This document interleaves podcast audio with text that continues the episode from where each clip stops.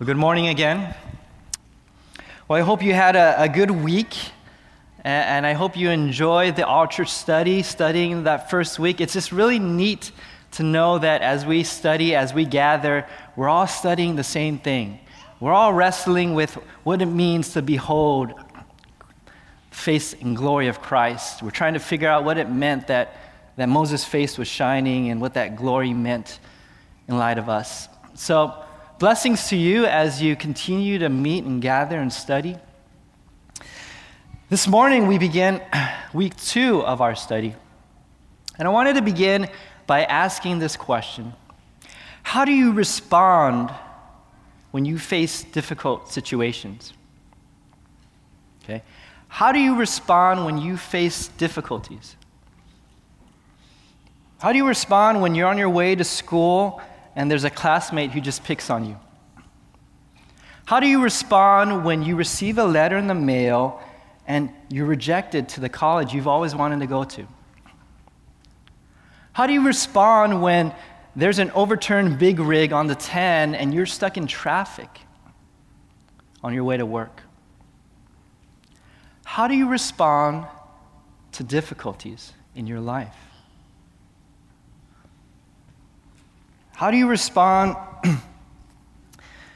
to your supervisor calling you in at work to let you know that you've been let go? How do you respond to your significant other telling you it's over?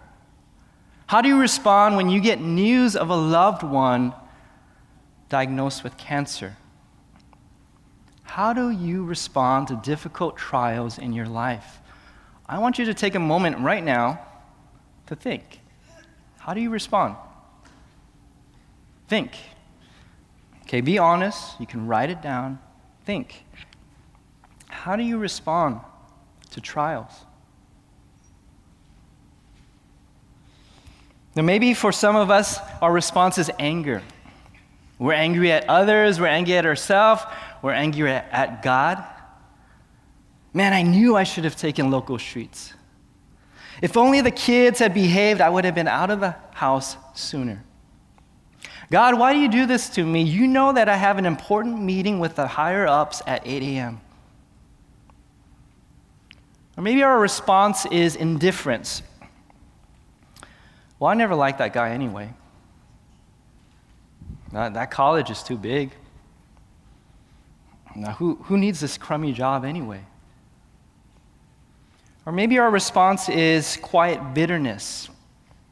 Oh, she's going to get hers. Oh, you're going to fire me? Just wait until I get a better job. And what are you going to do then? But how many of us would respond with joy? Anybody? Can I get a raise of hands? Anybody respond with joy? Okay, be honest here, no Sunday school answers. If we're completely honest, joy is the furthest from our minds when we face difficulties. It's not a logical or rational response to difficult, hard, suffering, pain. And yet, joy is the mark of the Christian in the midst of trials. In fact, God calls us to rejoice when we face trials of various kinds. How is that even possible? Turn with me to James chapter 1, beginning with verse 2, and let's find out. Why should we rejoice when we face trials? Turn with me to James chapter 1, beginning with verse 2, and let's find out. Now, James is towards the end of the Bible. Revelation is the last book. You just have to go up a couple books. It's right after Hebrews. James chapter 1, verse 2. Why, why, why should we rejoice when we face trials? We should re- rejoice when we face trials because God is at work. We should rejoice when we face trials because God is doing something. We should rejoice when we face trials because God is at work in us. Let's read verse 2. Count it all joy, my brothers, when you meet trials of various kinds, Stop right there. James is the brother of Jesus. He's the lead elder in the church in Jerusalem. And here he writes to Jewish Christians scattered outside of Israel. We see that in verse 1 to the 12 tribes in the dispersion. Now, you can imagine the Jewish community being marginalized outside of Israel. But how much more would the Jewish Christian population be marginalized, oppressed outside of Israel? And so it is here that James writes to these Jewish Christians, and he says, Count it all joy, my brothers, when you meet trials of various kinds. Count. That word count in verse 2, it can also be translated consider or think. It's not so much a feeling as it is a thought or belief about a situation. And so here, James is saying, consider something seemingly so bad as something good to rejoice over. Believe that this difficult, painful trial is actually something good to rejoice over. Count it all joy. This phrase, all joy, this word all, it's not quantitative. It's, he's not saying count everything as joy so much as it is qualitative, meaning count it pure joy, count it perfect joy, count it complete joy.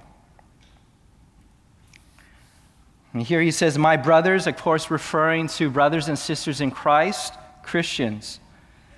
When you meet trials of various kinds, now, James casts a wide blanket of trials, trials of various kinds.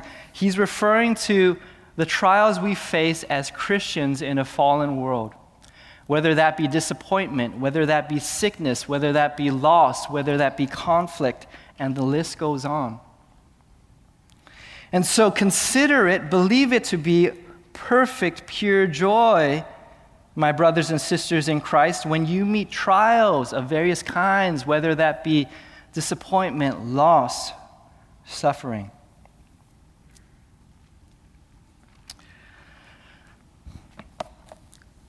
You know, if we really think about it, we are to rejoice when we meet difficult trials because God is at work. Right? God is, work, is at work. And trials really are a perfect test. It's a perfect test for who we really believe to be in control.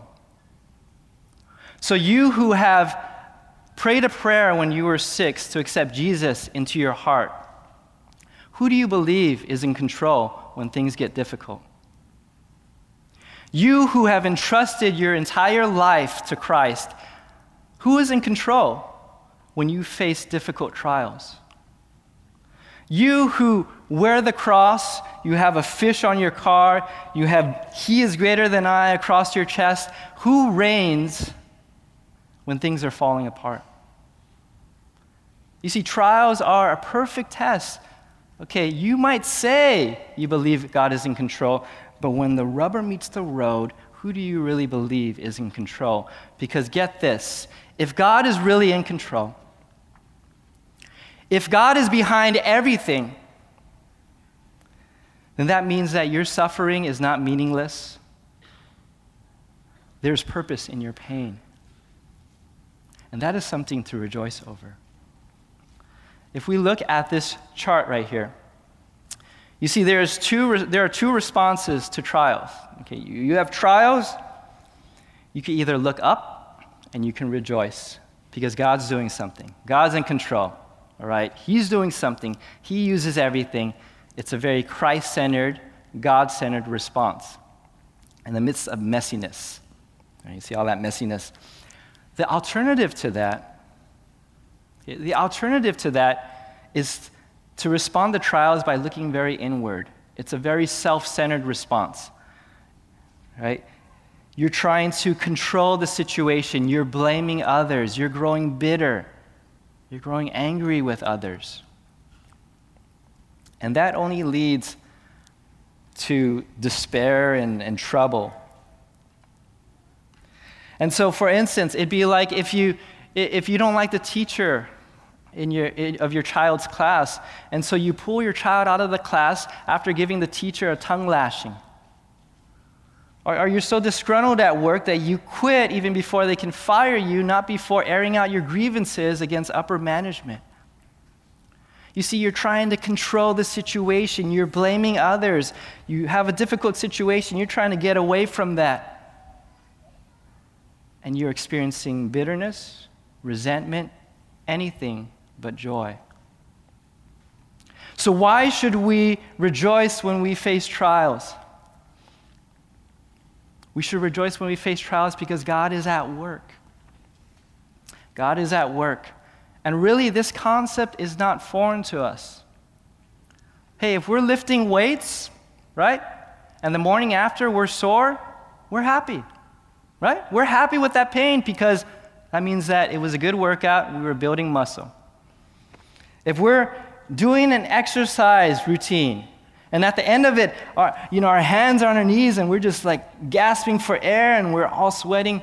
We're happy because that was a good workout. In the same way, when we face difficulties and trials, we should rejoice. God's doing something. So, why should we rejoice when we face trials? We should rejoice when we face trials because God is at work to build in us an enduring faith. We should rejoice when we face trials because God is at work to build in us a lasting faith. We should rejoice when we face trials because God is at work in us to build in us a lasting, enduring, battle tested, fireproof faith and trust in Him. Let's look at verse 3. Count it all joy, my brothers, when you meet trials of various kinds. Verse 3 For you know that the testing of your faith produces steadfastness. Now, here James is again speaking to these Jewish Christians, these oppressed, marginalized Jewish Christians. And he refers to these trials of various kinds, whether it be disappointment, whether it be loss, whether it be sickness. He says it's the testing of your faith. The language he uses here is one of refining, of purifying. It's like if you take a raw metal and you refine it through the fire so that at the end you produce something very pure and precious. That's the picture here. And he says that the God is at work what through the testing of our faith to produce steadfastness. This word steadfastness is also translated perseverance, endurance, patience. And so God is building in us through these difficult trials steadfastness, perseverance as it relates to our faith.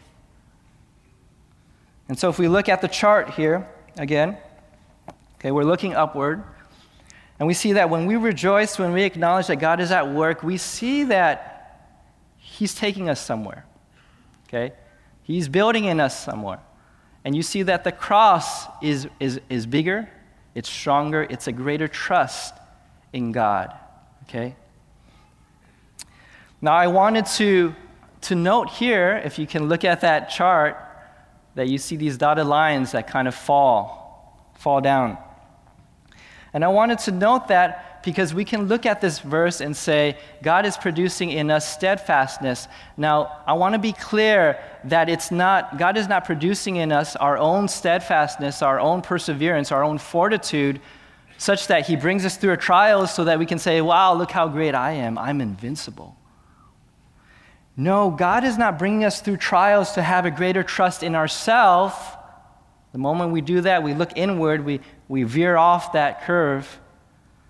God is putting difficult trials in our life so that we can have a greater trust in Him. And so He corners us, He brings us to our knees so that we can have nobody else to turn to but Him. And that is how He forges in us an unshakable, enduring, steadfast faith and trust in Him. And so, why should we rejoice when we face trials? We should rejoice when we face trials because God is at work. He's doing something, He's in control. He's at work to build in us steadfast, enduring faith. That's the spiritual muscle God's working on. That's the spiritual muscle He's trying to build, and it only comes through trials, difficulties. He's trying to build in us a stronger faith and trust in Him. And so, why should we rejoice when we face trials? We should rejoice when we face trials because God is at work to build in us an enduring faith to ultimately perfect us. You see, God is at work through trials to build in us a lasting faith to ultimate, ultimately make us more perfect, perfect and complete like Christ. God is at work through trials to build in us a lasting faith so that we can be more and more like Christ, perfect and complete. Let's look at verse 4. Count it all joy, my brothers, when you meet trials of various kinds, for you know that the testing of your faith produces steadfastness. And let steadfastness have its full effect, that you may be perfect and complete, lacking in nothing. And so, if God is at work to build in us a steadfast, enduring faith, the ultimate goal, the end game really is that we could be perfect and complete, lacking in nothing. And what James is pointing to is a reality that we will not experience in this life. We will be perfect and complete when Jesus calls us home when we die, or Jesus comes back to take us home. But this is the end goal. This is the hope that we look forward to. That we could be perfect and complete, just like Christ. And so, if we, if you can imagine for the Jewish Christian, this is a hope that helps them through difficult times because they can look up, they can rejoice while God is doing something. He's going to bring me to a place where I am perfect and complete. If we think about the persecuted church, and, we think about them and we think about the hope that this points to, because for the persecuted church, the, the temporary struggles and suffering are forging in them an eternal, unshakable, unbreakable faith. And I can't help but think of the Christian somewhere around the world who has been imprisoned for their faith, tortured, and about to be led to be executed. What does this verse mean for them? Has God failed them? No. I believe they hold on to this hope that they will be perfect and complete. They are about to die for their faith, and praise God because He's forged in them an unshakable faith and trust in Him that not even death can threaten. And that's amazing. And so, if we look at this chart again, we see that it trends upward, right?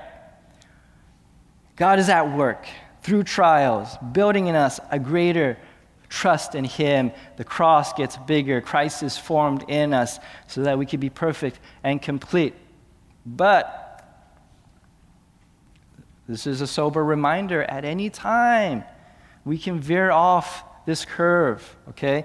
And I just want to be clear this curve, this process, what we call sanctification, to be made more holy, more and more like Christ, for all of us, it does not look like a perfect curve. That's what God wants to trend us towards. Our curve looks like a Richter scale, right? In the earthquake, it goes up and down like that. But it's trending, okay? You look back 50 years, it's trending, okay? This is just a sober reminder for us. For those of us who have walked with the Lord 10, 20, 30 plus years, we've seen how He's brought us through trials. We've seen how He's forged in us a greater trust in Him. He's brought us through so many things. And yet, at any time, we can look inward, we can take control from God, we can grow prideful, we can say, Look at me, Look at all I've been through. Look how great I am. And we veer off that curve. And that's the pastor we read about in the news who falls to sexual sin. That's a, that's a Christian leader we read about who is caught embezzling money. Be careful. What does James write?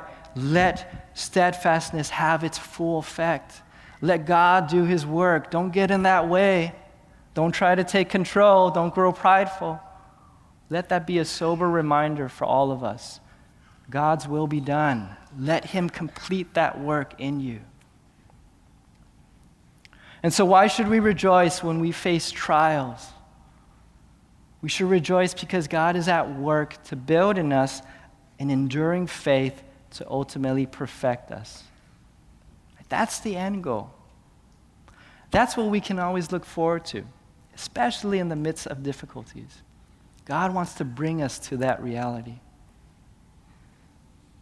And so now, ask for wisdom to see this. Ask for wisdom to recognize what God is doing. Ask for wisdom to see what God is doing and respond accordingly. Let's look at verse 5. Count it all joy, my brothers, when you meet trials of various kinds, for you know that the testing of your faith produces steadfastness.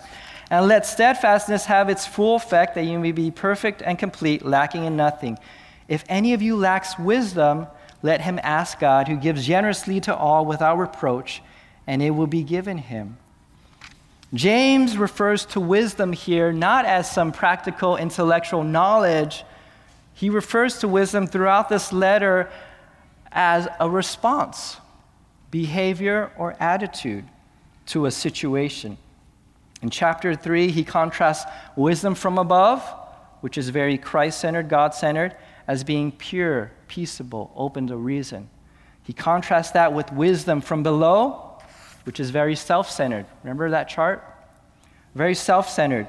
And he refers to it as bitter jealousy and selfish ambition. And so, if we look back at that curve, we see we're trending upward. God is taking us through difficult trials. He's trying to make us perfect and complete. He's working on us, right? At any time, we can look inward, we veer off that curve. And yet, wisdom, we pray and ask God for wisdom from above to get us back on track. We ask for wisdom to see, God, what are you doing? Help me align myself to that. And so pray and ask for wisdom so that you can see what God is doing. So, why should we rejoice when we face trials? We should rejoice when we face trials because God is at work to build in us an enduring faith to ultimately perfect us. So, ask for wisdom to see that. There's an account in the Bible that I believe perfectly illustrates this how to respond in the midst of trials. What do we ask for? What do we pray for? You see, Jesus takes his disciples away, gets on a boat. The wind starts picking up, and then it becomes a full on windstorm. The waves are crashing, water's coming into the boat. The disciples are panicking, and they're saying, Where is Jesus? Pause for a moment. How would you respond in that position? And so the disciples, they race over, they find Jesus in the stern. He's sleeping of all things. They wake him up and say, Teacher, do you not care that we're perishing? Jesus gets up. He famously speaks, Peace, be still to the wind. The wind stops, the waves die, there is perfect peace. And isn't that what we want in the midst of trials? God, make it stop. Right? Jesus, just make it stop, calm the storm, bring peace to my situation. That's what we want, right? And yet, remember Jesus' response to his disciples. It wasn't, well done, good and faithful servant. Thank you for waking me up so I can calm the storm. No, Jesus reprimands his disciples and he says, Why are you afraid? Have you little faith? So, how are we to respond then in the midst of a trial? How are we to respond when we're already late for work and the car doesn't start. Or we get the results from the final and we flunked the class we needed to graduate. Or we get a phone call from the school telling us that our child is hurt and needs to be sent to the ER. The wind is picking up, water's coming into the boat. How, how, how, do we respond when, when someone hacks into our account, steals $50,000 in savings? How do we respond when the biopsy results come back and it's stage four cancer? How do we respond when the depression is so heavy that you cannot get out of bed in the morning? You see, it's not just raining anymore, it's pouring. And if we're not supposed to ask God to make it stop, what are we supposed to ask for then? What are we supposed to ask for? Well, maybe it's this Jesus, if you're here, show me. God, if you're at work in the midst of this craziness, show me. Because isn't that all that we really need to know? God, if you're in this boat with me, show me. Help me to know that I'm not alone in my pain, that my suffering is not meaningless. Show me you're here. And then we can rejoice because God is here. Rejoice, for God is with you. Rejoice because Jesus will never leave or forsake you. Rejoice because he is with you, lo, even to the end of the age. Rejoice, for you are his. Rejoice, for you are his. Rejoice. Again, I say, rejoice. Let's pray. Heavenly Father, God, God, I don't pretend to make light of whatever we're going through right now. We know that we're facing difficulties and trials, but we acknowledge you are in control and you are trying to teach us something throughout all this. Give us wisdom to recognize that. God, you're in control, you're doing something, you're at work. And I pray for the life of our church, we would always look to you. We would rejoice because you're doing something. We may not know what it is right now, but you're doing something, and it's to build a greater trust in you. So for that, we rejoice. We thank you. We thank you that you are with us. We thank you. You never leave or forsake us. We thank you that you want to do something in us to make us stronger in you. So thank you. Thank you. Thank you. We pray this in Jesus' name. Amen.